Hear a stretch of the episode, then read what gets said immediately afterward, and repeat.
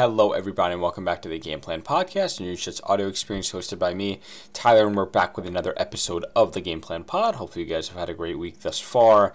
Um, we are into April, finally. Um, NFL draft, free agency ending, sort of, um, and the Jets still on Aaron Rodgers' watch as we enter the first week of April here. Um, I really appreciate all you guys tuning in uh, for this episode again and following along on Instagram, Twitter, um, and everywhere else where I post content. Really, only those three platforms, but you know, uh, I just really appreciate everyone um, interacting and you know, liking, commenting, everything, all the above. Um, so we can get right into it. I wanted to start with you know the the the usual news topic that we've heard over the past few weeks, which is Aaron Rodgers and the Packers and what is to come from their side, the Packers side, you know, over the next three weeks before the draft hits uh, on April 27th. Now, we've kind of been in a standstill with Green Bay um, for a little bit now. Uh, I believe Rodgers came out and said, you know, he wanted to go to the Jets. He wanted to be uh, the Jets quarterback in 2023.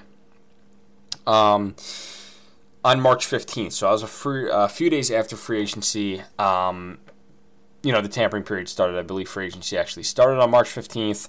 Um, so Rodgers comes out and says, hey, you know, I want to play, I intend to play for the New York Jets in 2023. And I just reposted the video on my Instagram today um, because it felt like, you know, it feels like it's been, you know, years since he said that, right? It feels like it's been a while um, since Rodgers came out and said, that he wanted to be um, this team's quarterback. And I think, you know, at the end of the day, are we in full panic mode? Are we, you know, nervous that he's not going to be this team's quarterback? Um, not right now. I, I, think that comes after draft night. Um, but at this point, I think we're pretty, you know, I'm pretty content where we are in terms of uh, roster development and roster building. Um, here towards the end of free agency, you know, the Jets still have holes to fill, of course. We're never content um, with, where we are with the team. But at, at this point, you know, before we get Rodgers, because I know there are going to be other moves to come. Um, I, am in a pretty good spot, and I think many other Jets fans are as well. I know we look at, you know, open holes on the offensive line, such as center, who's going to play tackle, um, you know, defensive line. We still need interior defensive line help next to Quinnen Williams. Safety is Chuck Clark. All we're going to do in you know in the defensive backfield. Um, there are you know a lot of different questions to be answered, and I think the draft is going to help answer a bunch of them after we get past, you know, April 27th to 29th, then we start to hear more about what the Jets' plans are moving forward in terms of potential veterans they could pick up on the free agent market um, and other options out there uh, via trade, via, you know, pro free agency, you know, things of that nature. So at this point, I think the Jets are mainly mainly focused on the draft at this point. You know, I think many teams are just uh, wired in on, you know, um, who are we going to pick? Uh, with our first round pick. And I think the Jets at this point have a few different options. And we're going to do a heavier draft heavy episode as we get deeper into April. But I did just want to highlight some potential options for the Jets as we, you know, get closer to the draft. And, you know, offensive line is going to be a point of emphasis here. I think, you know, even before the draft, are they going to add Ben Jones, who they were looking at at center? And did they add a center uh, in the draft as well in the second round? There are guys like John Michael Schmitz, um, Tippmann, I believe his name is. He's another name that I saw um, on certain draft boards that could be in the Jets' uh, lap, could land in the Jets' lap at you know pick 42 or 43, whichever one they keep, uh, assuming one heads to Green Bay in the Rodgers trade.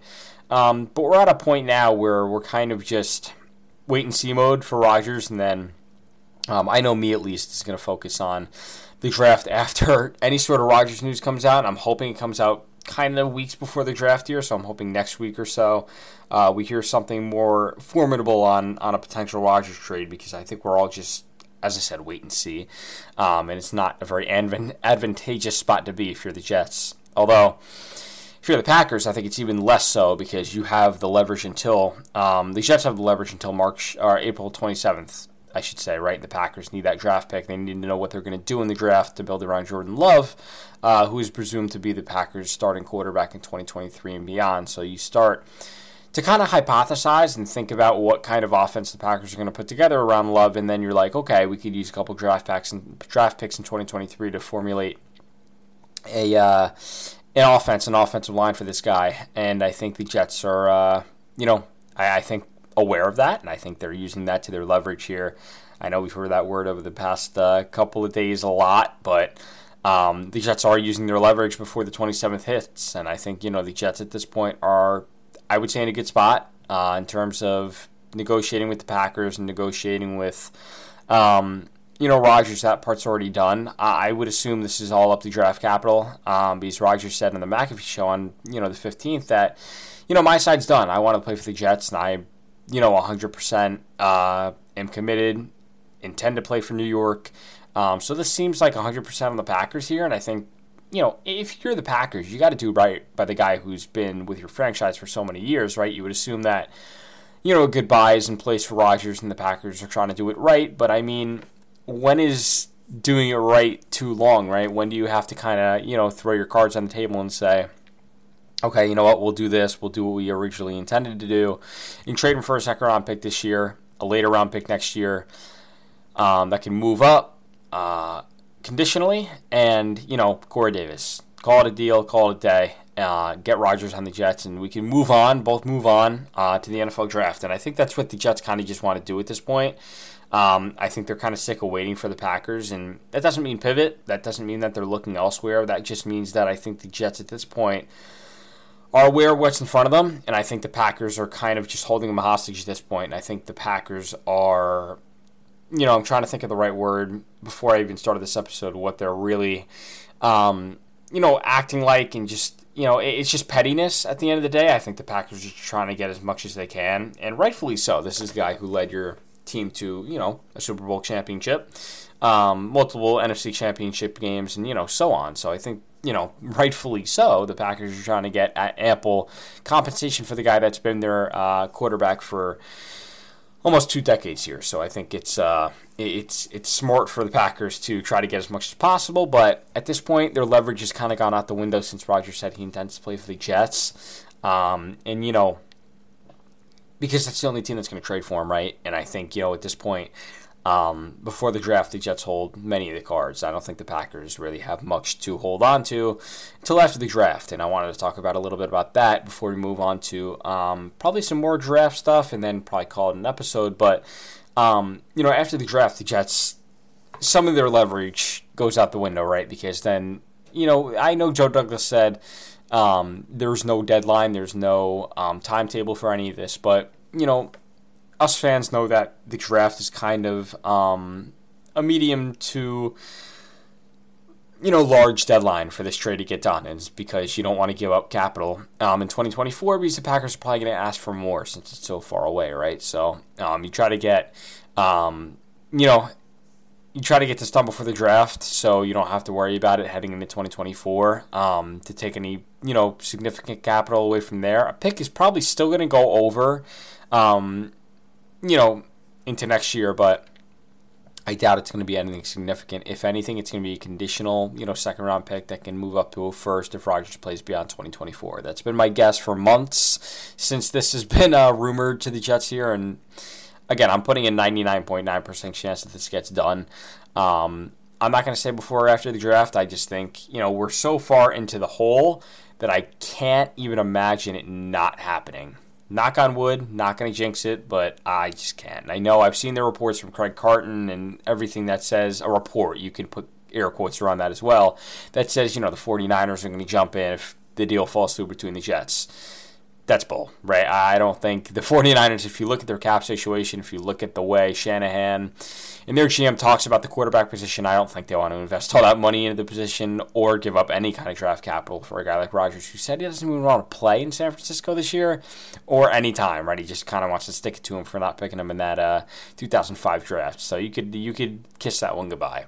It's just Jets are bust for Rodgers at this point in the Packers. So moving on from the everlong Rodgers saga into some draft talk. Um, you know, Broderick Jones, a guy, a tackle who's visiting the Jets um, this week. I believe it's actually in the next coming days here. Um, you know, he, he's he's a guy who has been mocked to the Jets in a few mock drafts from Georgia.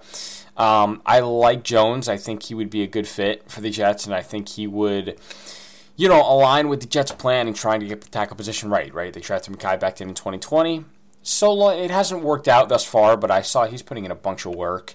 Um, just posting the pictures on Twitter and seeing, you know, on social media how Becton's reacting. You know, it just it it bodes well for his future, and I'm hoping that he could prove that every doubter wrong in 2020, you know, three here.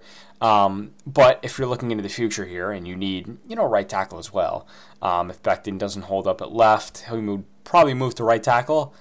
Um, but I think the Jets are going to go versatile, look for a tackle that could play to the left and right. Um, so you know, Jones, you have Peter Skoronski.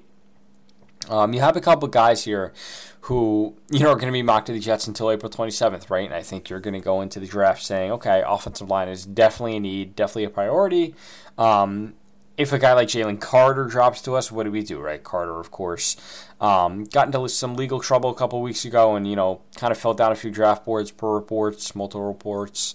Um, so he's a guy who, you know, mega talent, um, can really wreak havoc on that defensive line. And I can't even really imagine him next to Quinn Williams doing the damage he would do um, next to a beast like that. And the Jets, of course, still have to pay Quinnen. So that would be, you know, a monstrous defensive line inside. And um, yeah, that would be fun to watch uh, week in and week out. So. Um, yeah, just a little preview, a very, very brief preview on the offensive line there, defensive line uh, as well. Um, and you know, I think the Jets are in, a spot where they're going to keep the 13th pick this year, right? That that's not going to go anywhere. That's not going to the Packers, as it was previously mentioned. You know, I think the Jets are definitely trying to keep one of their second round picks, of course. So have that be 43 and 42. I think Douglas is really trying to keep 42, so 43 might head over to uh, to Green Bay, and then of course that pick next year and a potential Corey Davis uh, farewell is, you know, he's a guy who in the wide receiver room with Allen Lazard, Mecole Hardman, Garrett Wilson. Um, I think there's a spot for Davis. He's still physical and a good player. Injured um, a good amount the past couple years as a Jet, so um, I wouldn't be surprised if he was uh, if he was shipped off to Green Bay in that deal. But you know, time will tell what the Jets are willing to do to uh, to grab one of the greatest quarterbacks of all time. So with that, I'm going to go ahead and end the episode here, a 12 minute one, um, as we head, you know, into the month of April. Fun month uh, for NFL draft heads and you know everyone who loves to look at prospects, run mock drafts. It's mock season, so um, send me over your mock drafts to my DMs on Instagram, and I'll post a few. Um, I'm thinking about doing a little series on my stories here, um, where I post, you know, a few mock drafts and put the uh, little fire emoji or a little trash can next to it um, and have viewers pick if they like it or not. I think that would be really cool. So um, send over your fire mock drafts and I'll post them on uh, my story. So I appreciate you guys a lot for tuning into this episode of the Game Plan Pod. Make sure you follow my Instagram at New York Jets Game Plan. Same on Twitter. Um, and I really appreciate, again, just everyone interacting and uh, loving my content. I appreciate it. And I'll uh, continue to upgrade, update these episodes weekly. Um, upload these episodes. I'm already getting tired here uh, as we're only uh, 13 minutes in, but I appreciate you guys. See you next week um, for hopefully more Rodgers updates and hopefully the watch ends soon.